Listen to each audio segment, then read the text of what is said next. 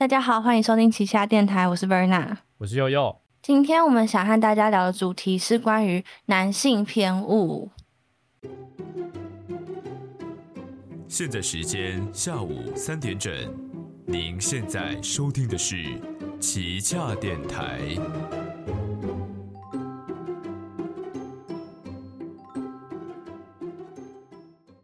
因为我们和上一集一样，邀请到了特别来宾，我们欢迎 Z，耶耶这是我来宾。今天要来和我们讨论一下关于男性偏误这件事情。那我开头我先不跟你们讲到底什么是男性偏误，我先卖个小关子。嗯，那我先跟你们介绍一下，今天我想要分享的这个内容，它是出自于一本书，叫做《被隐形的女性》。嗯然后我主要会分享第八章，第八章这个这一篇的名字攻击性很强，叫做“适合所有挂号男人的单一尺寸”。嗯那我从这个名字，我想跟大家讨论是，因为它是一本就是外国的书，所以它应该是在讲说 man 这件事情。因为我们可以知道 man 这个词，它是可以代表男性、男人，也可以代表人类。嗯嗯所以我们好像这个社会去会一直认定男性可以代表整个整个社会的人。好，我说以前啦，以前会有这种、嗯这种观念，就是多数男性或是有对男性就是多数人，但嗯是其实这世界上男生和女生是一半一半的，男性女嗯性是一半一半的。所以这边是要分享一些小例子。那我从最一开始他举的这个书里面的例子来讲好了。嗯他这里面讲到说，有一名钢琴家，他叫做克里斯多夫杜尼森，嗯然后他曾经说过一句话，就是说这个世界上的人可以分成两半，这个世界可以分成两半，一半是那些嗯手比较大的人，手比较小的人，哎、嗯一半是手比较大的人，一半是手比较小的对人。对对，嗯我可以从这句话里面延伸出来的意思是，以常态来讲，以平均来讲，嗯手比较大的人就是指男生嘛，那手比较小的人就是指女生。嗯那我们可以从前面是听到说他是一个钢琴家，他一定要讲跟钢琴有关的事情。他讲的就是现在的钢琴是一百二十二公分宽，但女生的嗯手其实只有大概十七点八公分到二十点三公分。嗯，你手的，你觉得你的你的手大概多大？我们的手应该也是差不多。我可以用键盘的，我可以从 F 一按到 F 十二。我现在手边没有尺。你看我 F 一好，那我来试试看。哎等一下你要用你要用那个键盘，你是你是外接键盘，你是用对外接键盘，外接键盘 F 一按到 F 十二。我可以从 F 一按到，哎、不是也太远吧？我 F 一按到 F 八，哎，那你的手也蛮小的。那你嘞？你我是大拇指跟小拇指这样伸开，可以 F 一 F 一按到 F 十二我看一下 Zen 的测试结果是 F 一按到 F 九，九，快要十，快要所以她可以算是手距比较大的女生。嗯。但是就可以很明显看到女生的手距，就是就算很大，还是没有男生的手那么大。嗯所以女性的钢琴家就常常因为这个问题，就是手会受伤啊，会、会出现一些后遗症啊，就是有点职业伤害这样子。对对对对对，然后他有一个统计是，就是全世界有就是最享誉国际的十二名钢琴家，里面只有两个是女生。那他们为什么会可以跻身进入这个行列呢？因为他们的手大概是二十二点九公分跟二十四公分。再提醒一下，刚刚女生的手大概是十八到二十，18他们的手哦是二，他们的手是二三到二四。嗯所以他们的先天条件就比一般的女性来的优越，就是关于嗯手这件事情，嗯所以他们才能够成为比较优秀的钢琴家。嗯这这好像就代表是说，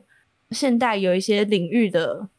呃，有些领域女性一定要特别特别的哪方面比较好，你才能够跟一般的男生一样。嗯你们懂我意思吗？竞争条件不一样。对，竞争条件不一样，就是整个很不公平。嗯，嗯那嗯后来这个男生，因为他这个男生他的手也是偏小，他就有去做一些研究，然后他就发现，如果整个钢琴的长度是原本的八分之七八分之七的话，嗯它会造成比较小的职业跟健康疑虑。但是他提出这个观点之后，整个钢琴界却不愿意接受把这个八分之七钢琴变成是大家通用的一个东西。尺那后面的隐藏原因可能很多，就 maybe 是因为整个钢琴要这样全部重做，很耗费财力，很耗费金钱啊。那当然有阴谋论，就是讲说大家就是嗯比较多掌权的人是男性，那他们就是不希望自己有可能会因为这样子变得要更加 竞争才能够出头天，哦这是比较嗯阴谋论的说法啦。嘿嘿嘿，对，然后关于从钢琴这件事，我们可以延伸到另外一些层面，像是手机这件事情，我们都嗯记得，我不知道。我们都应该小时候有共同记忆，是手机会一直想要标榜越小越好吧？有啊有，这个记忆吗？我记得以前那个时候，从本来那个掀盖式、滑盖式，然后后来到就是越来越少这种，就是要要额外额外打，就是好像本来是荧幕跟手机一体，然后后来为了要就是让它体积缩小，所以会把荧幕做成可以打开关起来，或是用滑盖的方式的那种智障型对对手机时以前代。以前明明就是这样，可是嗯除从那个智慧型手机出来之后，就是有那个荧幕之后，大家又反过来在追求手机越大越好，所以嗯以至于现在的手机，很多女生是单手拿不了的，但是很多男生其实是单手拿得了。我以 iPhone 来讲好了，就是 iPhone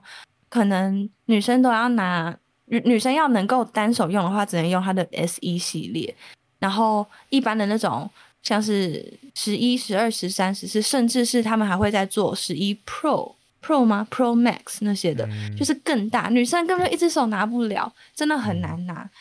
但是 S 一系列，我刚刚讲比较适合女生手去拿的那个系列，它又停产了，就是它的嗯阶级很低，它的它的整个呃系统的那些内内装，我不知道怎么讲，就效 能来讲啦，效能来对对对，它效能来讲就就比较低，嗯，对，所以反而好像就会变成说，如果女生想要让自己的手不会那么的劳累的话，她们就必须要去选选择比较低阶的手机这样嗯子。但嗯。其实购买 iPhone 的消费者是女生比较多的，嗯，真的啊，所以他们对，所以他们嗯。反而没有计算到他们最大的客户群，他们反而是嗯。用就是。他们我相信他们没有故意就是只设计给男生用，但他们的思想的偏误就让他们觉得说，哦，那我们用男生的手机，我们用男生的手来试试看，哦，这样拿得下那就 OK。他们没有考嗯虑到女生这件事情。嗯，嗯然后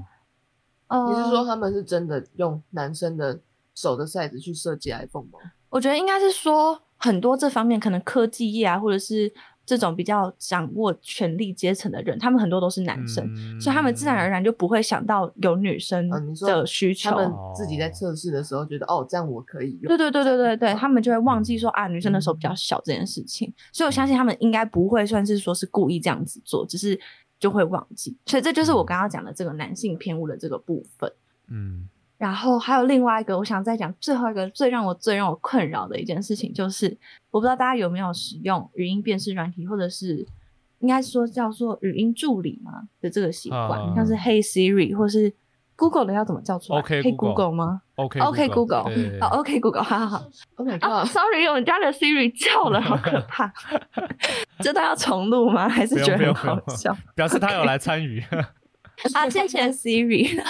反正就是这种呃语音辨识软体，他们的在辨识男生讲话的正确率比辨识女生的声音的时候还要高的七十趴，所以就代表他们那时候在设计的时候，在做这些测试的时候，就会用是用男生的声音来做测试。我觉得这个这他们是真的用男生的声音做测试，是不是？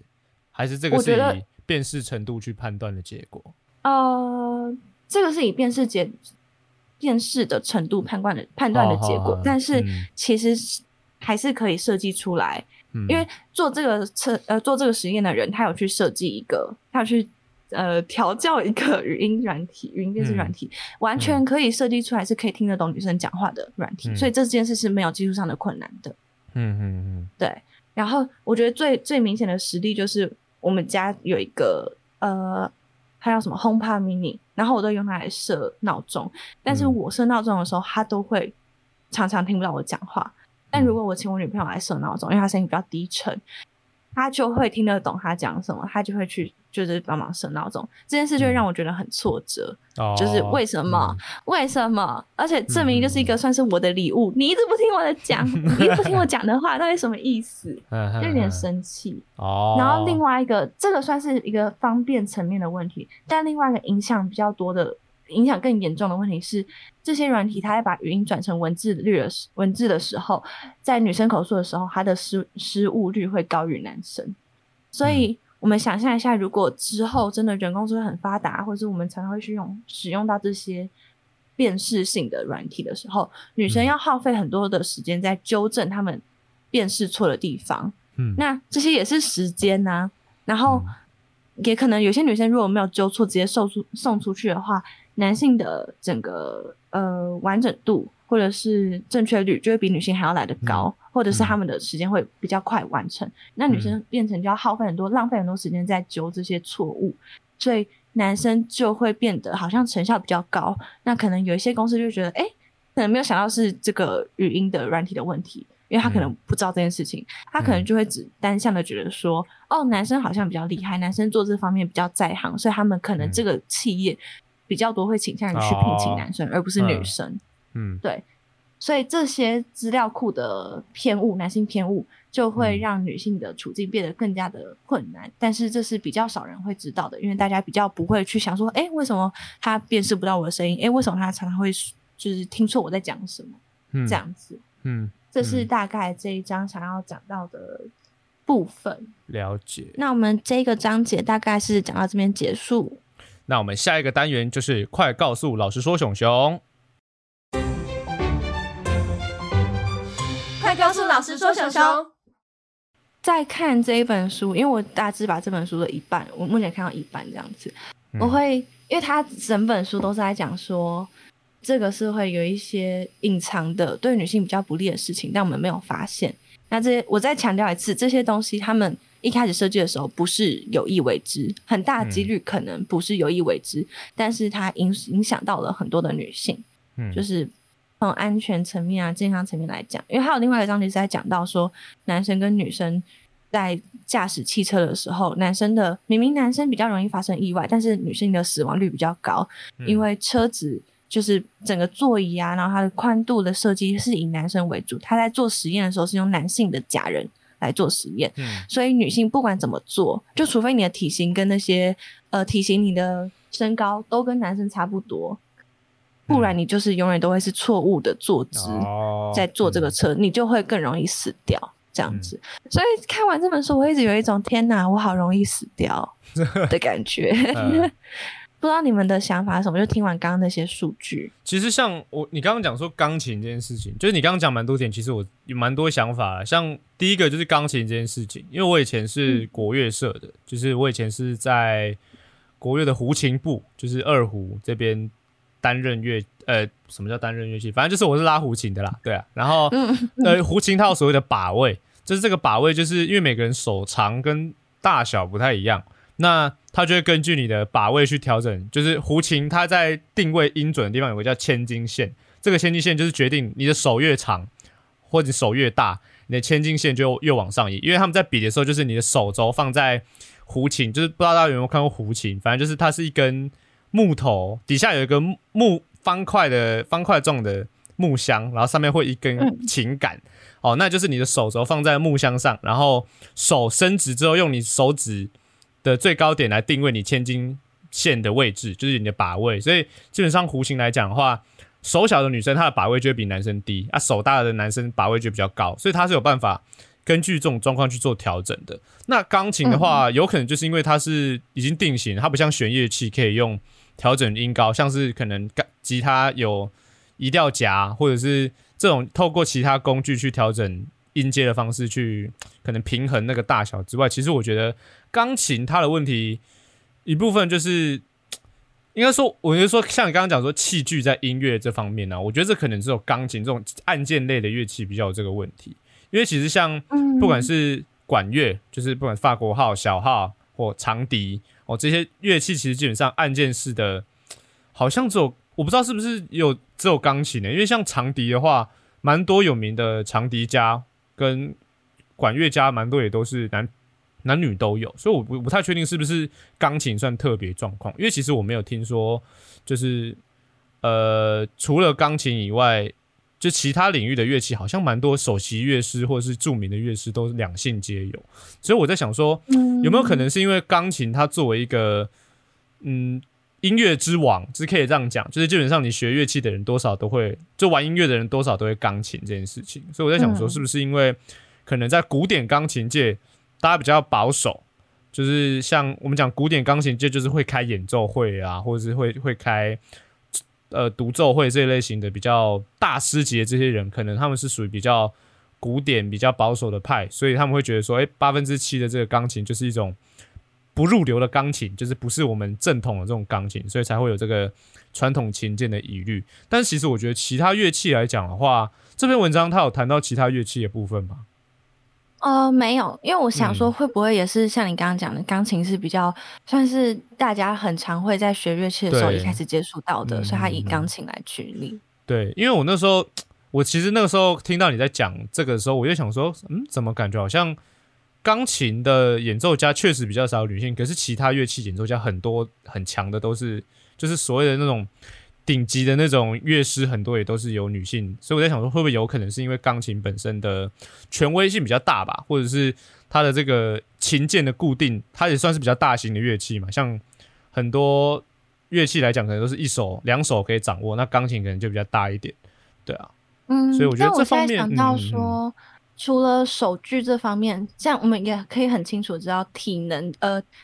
整个体型和体能方面，男女也是有很大的差异。嗯那如果像是我现在举例大提琴好了，因因为我之前呃有一些朋友是音乐班的，那嗯我就会可以看到大提琴对他们来讲是相对来说很难去使很难去呃演奏的一个乐器。我说对于女生来讲，就是。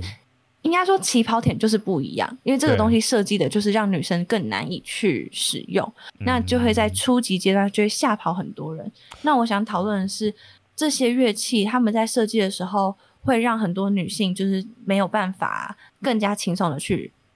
想要，哦就是她即使很喜欢嗯钢琴，但是因为这些现实层面的考量，她没有办法好好的去弹，她没有办法弹八度音啊什么什么，他们可能就被迫要中断这个。愿望，但是男性就是因为他们身体上的优势，他们就不会受到这个影响，他们就可以去使用这些嗯乐器，他们就没有这个限制，这样子。可是我觉得有一部分是因为像国乐社，国乐社其实有大提琴，就是如果给不知道的人跟你讲，就是国乐社其实大提琴本来的乐器，我忘记那个叫什么名字了，它的那个乐器太过于昂贵，所以目前现行国内大部分的。的国乐团体，他们在这个乐乐器就会用大提琴来替代。那以我以前来讲，我从我从国小练国乐到国中吧，就是有在团里面的状态。嗯，其实基本上拉大提琴的，好像我们团内只有女生。然后大提琴它是尾巴的那个有一个很像针的东西，是可以调整大小的。那个基本上正常的大提琴，一般的国中女生是可以驾驭没问题。可是到低音大提琴，哦就是它的共鸣箱，因为它要低音，所以共鸣箱必须做很大。那低音大提琴都会是有长得比较高的女生才能可以拉，这个是的确有这个身材上的限制。可是我会觉得说。这个设计我自己觉得不是因为说体型尺寸，而是乐器的功能性使然。就是像很多低音的乐器，一定会设计的比一般的乐器还要大，这个是正常。像不管是低音号或者是胡琴的中胡，任何是做低音分布的乐器，都会比一般尺寸来的大。那这个并不是因为说是体型使然，而是因为你要让它的声音低沉，就是普遍音域偏低的时候，你的共鸣的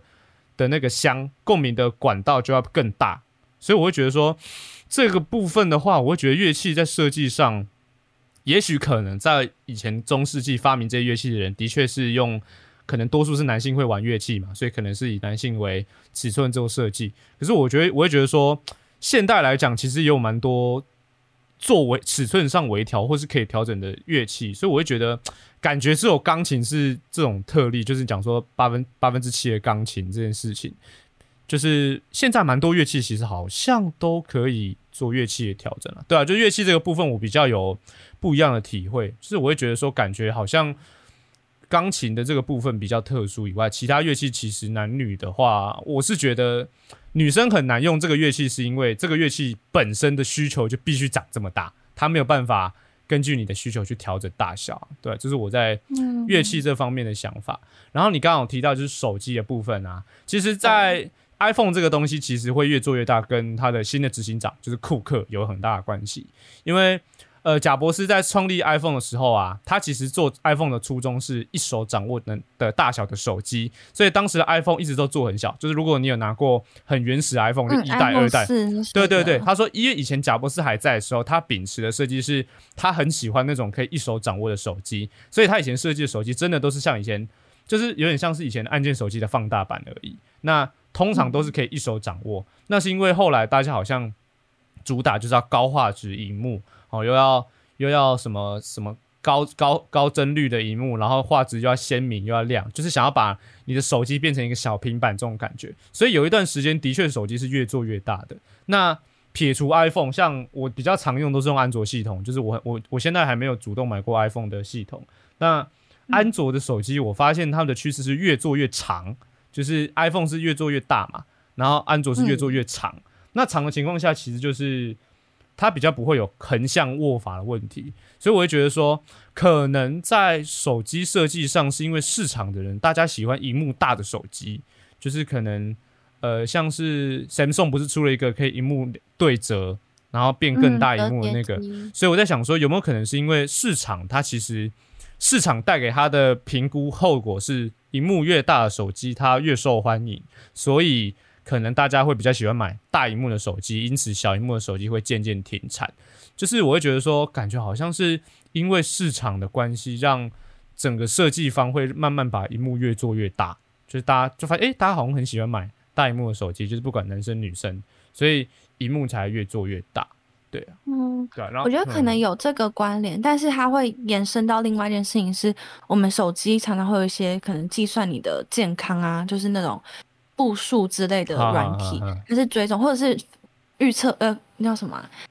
看你有没有跌倒，就是会帮你报警啊，那 种有有这个东西，那种那就是那种软体，就是跟健康监控比较有关的。那那种软体，它的一个很需要的要件，就是它必须要你拿在手上，或者是你真的要放在可能口袋里。口袋里，但是。首先，那个荧幕很大，所以女生很难一直把手机放在手上，也不会一直有人一直把手机放拿在手上。对，那男生就会有一个选择，就是他们可以把它放在口袋。但女生的衣着、女生的裤子，通常都会设计的很紧身，或者是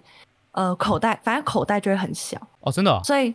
对女生的口袋真的超级无敌小，我可以看到。因为我女朋友都很常会买男装，然后她的口袋就大到我可以放手机，再放钥匙，然后再放一些零钱在里面，再放。所以你们的口袋没办法。我们口袋没有办法，就是我的呃我的牛仔裤的前面的口袋是完全没办法放手机，那我就会放在后面。那放在后面的话，我可能就会被拿，就是会有比较对比较有疑虑，就是可能会被很容易被偷走，或者是很容易掉。然后我坐下来的话，它就整个被我挤出来，所以。我们没有办法把手机放常常的放在我们的身边，那就会导致我们没办法去计算那些健康啊，或者是去如果我年纪我已经老了，我没办法去预测我会不会跌倒的那些安全的措施这样子。那有一些人就会说，那你们可以把它放在，就是因为女生的口袋太小，没办法放手机，所以才发明了手提手提包这个东西。所以我们变成是我们出门好像一定要带包，就很多人会搞笑说，男生出门就只要穿一件裤子，然后把东西放在口袋里面就好，女生就是一定会带包包。我觉得跟这个有很大的关系，就是女生的口袋太小这件事情。那所以，那你们会特别去找那种口袋比较大的裤子吗？就是应该说有这样的市场吗？女装市场？呃，除非是买那种特别是宽裤。可是现在主流的审美，有一部分人是很就是会很喜欢穿宽裤，可能就是古着类啊。但是也很大部分还是停留在穿要比较紧身的裤子。那紧身的裤子就是会把口袋设计比较小。那这些不就是个人的选择吗？因为你这样子选择，那嗯导致因为你你比较贴身，那你当然你想要穿比较贴身，你当然就呃容量那些。可能就会比较少，口袋容量的。那可能可以看说，为什么这个社会对女性的审美反而是要求我们要显显露出我们的身材？可是没有啊，因为你也可以选择宽松的，就是比较吃香。我说主流，但男生的主流就会变成是他们不管穿，就是他们的裤子不管怎样都很大，所以他们都是可以把，除非你真的变成男生，今天要穿很紧身的裤子，他们才会遇到可能口袋也变得很小这个问题。嗯。或者是很多我们的裤子是甚至是没有口袋设计的。因为以我这边的角度来讲的话，就其实呃，我我自己认知到的生活圈呐，就是女生穿紧身的裤子跟穿宽松的裤子，其实不是到，就是也没有到说太大审美因素，就是主要还是看搭配。就是因为像我有认识很多女生，她就是只穿工装的，就是上半身是穿那种大的大的外套，然后下半身是穿工装裤。然后不然就是可能他很长都是穿比较宽松的裤子，就是我觉得好像在呃，我我不太确定是不是真的女生在选择裤子的时候会因为说好像这样穿比较受欢迎，就是主动去买，我不太确定会不会这样啊。但是我相信，呃，应该多数人还是以自己穿的开心为主，所以我会觉得说，就像刚刚之前讲的，就是，呃，你你你如果想要穿贴身的，自然你的东西有一些机能就会被牺牲掉，就跟有些好看的衣服不一定穿起来舒适，或者是你在行动上方便，就是它有不同场合的设计，所以我会觉得说，可能在女装这方面。或许应该算是个人选择使然，因为如果女装市场假设，因为我不太知道女装市场的状态，所以假设如果是今天做女装的厂商发现，诶，女生都只买口袋比较小的衣服，或许他们在做市场评估的时候，就会把设计把口袋的机能越缩越小，做成很谨慎。那如果今天女装市场带给他们的市场评估是，诶，他们喜欢找，就是发现有口。就同样都是裤子，可是有口袋大一点的销量特别好，那他他们的设计就会去做改良。所以我会觉得，如果是现在这个状态的话，有没有可能是因为整个自由市场带给他们的评估后果，就是女性在买紧身且口袋小的裤子的时候，它的销量比较好，所以他们就是开始把口袋慢慢的舍弃掉，然后。就是可能想说，哦，女性应该会搭配一个手提袋吧，所以我们口袋就做小一点，小小的这样子。所以有没有可能是我在想，我在猜啦，有没有可能就是因为，或许是因为市场带给他们的体验，会让整个女装的状态越来越往口袋缩小的方向前进。哦，我不确定它这个先后影响会是是哪一个先影响谁，但是我比较想要强调的一件事情是。关于主流审美跟你喜欢的东西，因为这个社会上，我们可以很明显看到，不是每个人都很知道自己喜欢什么。对，就是有一大部分的人，他们是跟着这个社会的主流现在在做什么而去走的。那当这个社会一直告诉女性，我觉得这件事情，我不确定你们两个可不可以体会得到，但是我从小可以看到我的衣服很多就是都是会偏紧身，但男生的就会偏比较宽松，这是。这是我的体悟啦，就是好像很多提供给我选项的衣服，可能总共十件衣服里面有八件，有七件八件都是属于紧身类型的，那其他三件会比较宽松，但也不会说没有人去选他们，只是给提供我们的东西就是这个东西比较多。那可能现在随着时间慢慢的往后延，我们到现在可以看到比较多像是工装裤这种这种风潮兴起，但是以前的。以前的我们就可能读高中时期，就真的是比较多是在穿这样子比较紧的裤因为可是像我最近又风又吹到，嗯，就是风又吹到 Y two K 又一样很紧。哦，对啊，对啊，因为像我那时候想 说，我记得以前国高中的时候，很多男生会把那个制服裤改超紧，就是男男生会改超紧超背这样子，然后可能背到会自动卷成七分裤那种，就是不知道你有没有看过，就是可能国中或者是在在就是。男生好像也会很喜欢穿那种很紧的裤子，所以我在想，不知道他们的裤子，因为他们的裤子的版型设计师本来就跟女生不一样，就口袋的深度就也不一样。就其实他们把裤管改紧，他们口袋还是很大。哦，我不知道，因为我都读女校，对，不知道男生的裤子不一样。但他们制服口袋到底多大？这样，嗯嗯，制服应该是一样啊，因为他们可能制服厂商方便，就只是改颜色而已，所以版型应该是一样。可能是，对对对，所以我觉得。或许手机大小跟衣服这方面应该算是间接互相影响吧，但我觉得或这是这本书里面提到，就是手机尺寸跟口袋是不是？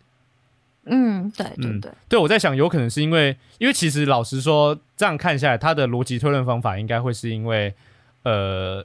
有点像是以以回推，有点像是回推，就是以现在我们看到的现象去回推它的起因，就是像刚刚讲说，呃，这个。口袋这件事情，还是手机这件事情，就有点像是它是以以果推因的方式去往回推，但是其实这个方法会有点呃去脉络吧？我觉得就是有点像是有很多种方法可以造成这个果，但是你选择了其中一条线，然而这条线或许不是唯一的解答，所以我觉得可能以果回推因的方法会有点忽略掉太多可能性。对，所以我觉得。也许他们讲的这个是其中一个面向，没错，但我觉得还是有其他的原因是可以去去讨论的。对，就是我手机啦，就是我我自己对于刚才这样听下来的想法，大概是这些。嗯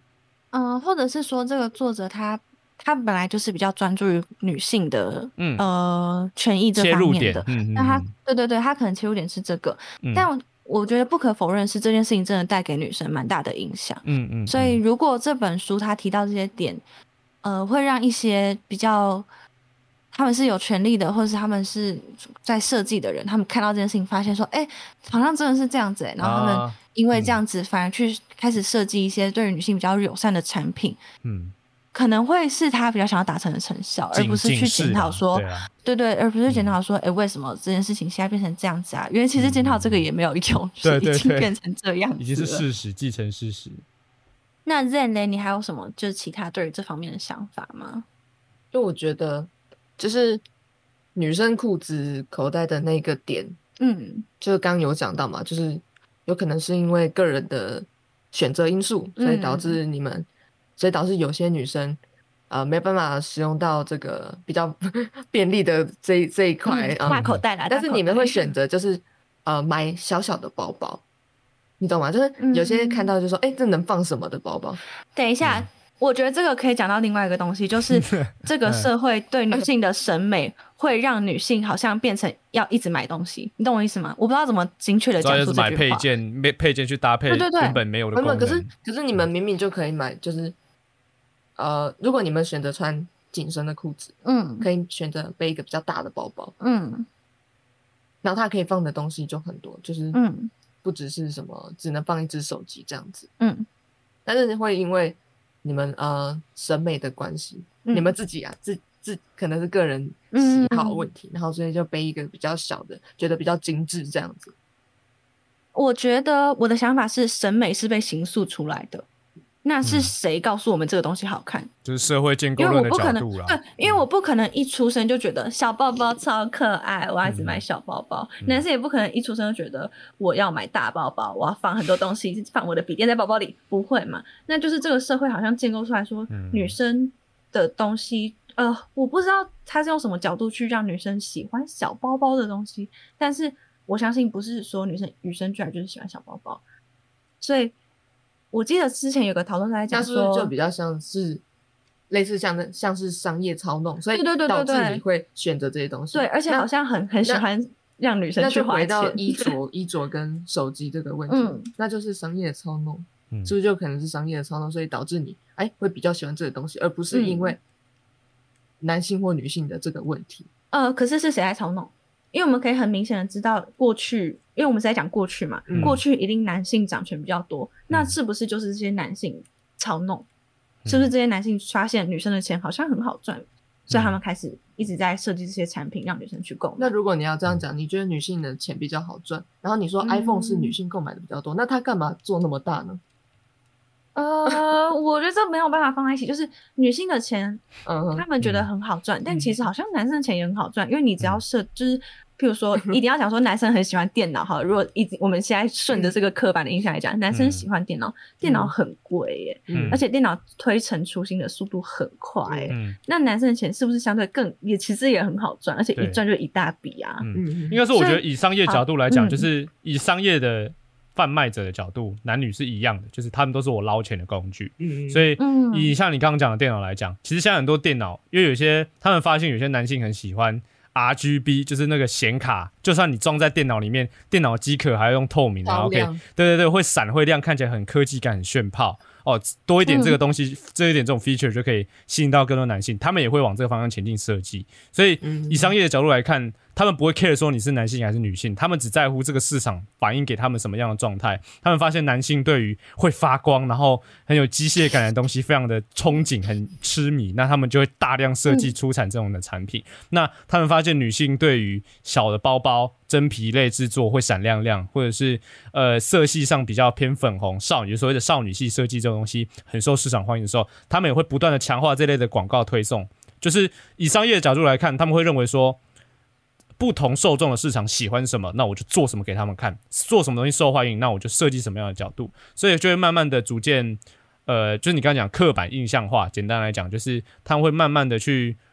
越来越强化。就是一方面，他们传给消费者的讯息是你喜欢这个东西，那消费者接受到之后，也就是哎，对我的确对这个东西有兴趣，就会互相强化的过程。所以我觉得这整个这整个状况其实跟。商业广告的操作比较有关系，就是不不是因为说这个是，对对对，就是这个社会，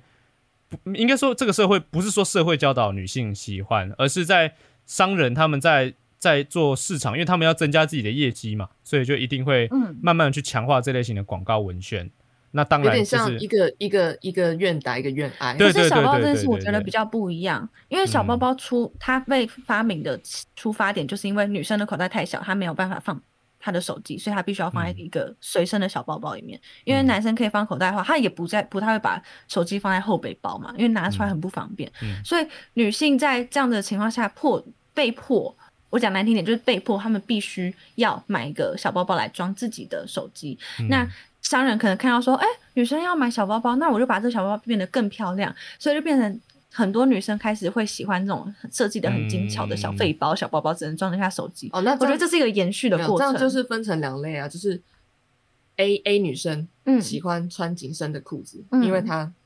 她的她就比较喜好这样子嘛，所以她必须要配一个包包。嗯，那她选择，因为是她选择了穿紧身的裤子，对，而才需要买包包。那 B 女生喜欢穿工装裤。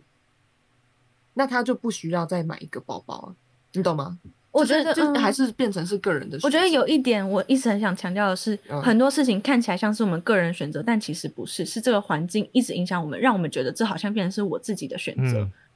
因为如果在以前的以前的那个时候，一直大家是推推崇要穿紧身裤，可能 maybe Barbie 很喜欢穿紧身裤之类，喜欢穿裙装，我们就会觉得，对，我们就会觉得，好，那我应该是喜欢紧身裤吧，因为每个漂亮女生都这样穿，那我这样穿应该很漂亮，所以我的审美就被形塑出来说，女生要穿紧身裤。嗯，但是现在是因为我们这个年代越来越多。就是关于可能性别友善，或者是更更多有趣的、时尚的不同的观点跑出来，让女生好像可以变成选择，可以去穿那些宽松的裤子。所以现在的女生有这个机会，有可以去做不同的，她们可以显出不同的审美。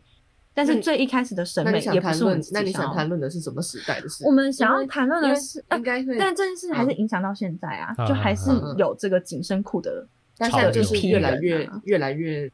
那个吗？我不知道有没有，我觉得没有。因为好，那我问你，你会比较？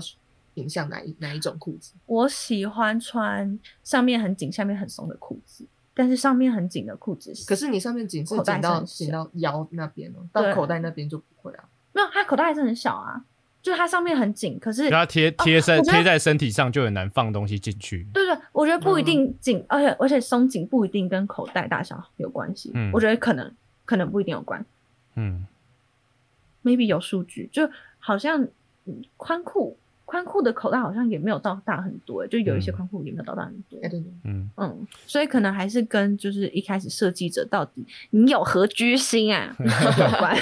对啊，因为像我觉得像我，因为我现在做的这个这个实习，就是我现在做的实习单位是做公关的。那公关有时候很常办活动嘛。那像我们我们公关组大部分都是女生，就是公关组的整体来讲成员分布大部分是女性，在面对这样的场合的时候，他们在担任工作人员现场工作的时候，大部分都会穿宽裤，就是工装裤或者是任何宽裤，因为口袋要塞美工刀、胶、大力胶或者是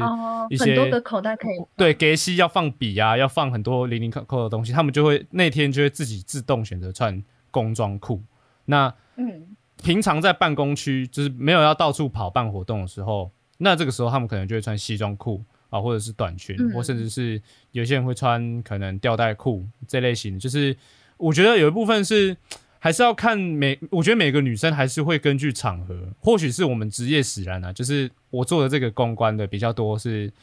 就是要多变的场合，就是职场环境没有这么固定，所以他们可能会根据工作需求去调整自己的服装。可是我会觉得说，以多数的女性来讲，这个还是像你刚刚讲说，形塑审美这件事情，我觉得其实到一定的社会程度，像大就以大学来讲好了，其实大家多多少少都已经有点摆脱掉过去你跟讲跟你讲说，就是女生该怎么穿就怎么穿。就是以现在来讲的话，或许会有人讲说，女生有些女生很喜欢穿。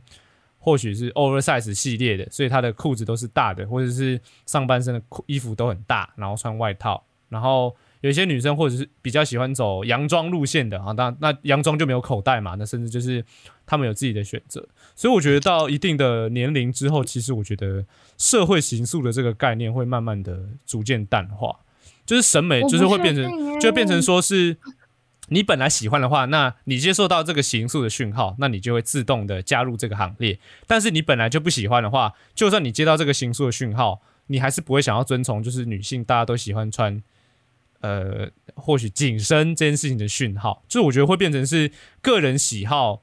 的差异，会比较影响到后续的选择啦。同意。啊，我不太确定，因为很多女生都是可能上了大学才开始打扮自己。对。那我们如果我们在懵，我们在不知道要怎么办的时候，做的第一件事情就是女生推荐穿搭，开始去搜寻。那它出现就会是主流审美，那我们就会从这个地方入手。那如果这个女生一直没有找到适合的风格，她可能就会一直走这个主流审美。我必须说，工装裤，我不觉得工装裤跟古着这些算是主流审美，他们。他们没有到非常非常的主流，对，像是呃日系的那些衣服也不算主流，所以主流的可能还是现在一些，譬如说比较韩风的一些穿搭那些的，我不知道，我不确定，我也不是服装相关、设计相关的，但是我看到的很多人在入手的时候，或者是我看到一些网上媒体版面的那些明星喜欢穿的方法。对，或者是推荐说，呃，秋天到了要怎么穿？很多还是很紧的裤子，或者是看起来口袋就超小一个，嗯，这样子。哦，对了，有可能是媒体潜移默化之间在影响整个审美啊。嗯，而且我们不能忘记，工装裤一开始设计也是设计给男生穿的。哦，是啊，我以为是职业类别，就是哦，工对职业类别，但是这个职业类别大部分都是男生啊，就是过去的工人几乎没有女生啊。嗯，可是有部分是女生愿意去当工人的也比较少吧？对，也是啊。我的意思是说，这个职业分别上，嗯嗯嗯嗯，对啊对啊，大概是这样。那今天就是关于《被隐形的女性》这本书的其中一个章节的介绍。嗯，那这他这本书里面还有其他关于更多呃很多讲难听点就是负。男性红利的部分，呃，比较比较让人家不堪入目，这个看了会生气的一些内容。对，可能有一些男生看了会小生气，那我就是建议你不要看。那如果这个女性听众你有深受讲什么，男生都很爱跟你说，啊，你就是在那边吃女权自助餐呢。如果你深受其扰，也可以去看这本书，回击他。啊，你是不是平常一直在吃男性自助餐？但是还是在强调一件事情，就是这本书，因为它的。研究的目的，就他的他的视角，就是以性别这件事情来当做一个研究研究的目标，所以他可能会 lose 掉很多，呃，这个是这个这个进程中的一些脉络啊，一些因素，他就会可能会忽略掉，所以大家就是可能你还是要来找人讨论，那也欢迎跟我们讨论这样子。嗯，那我们今天的节目就到这边结束。如果喜欢我们的话，欢迎追踪我们的 IG，也欢迎跟我们一起讨论哦。那我们下周五见，拜。拜。拜拜。拜拜。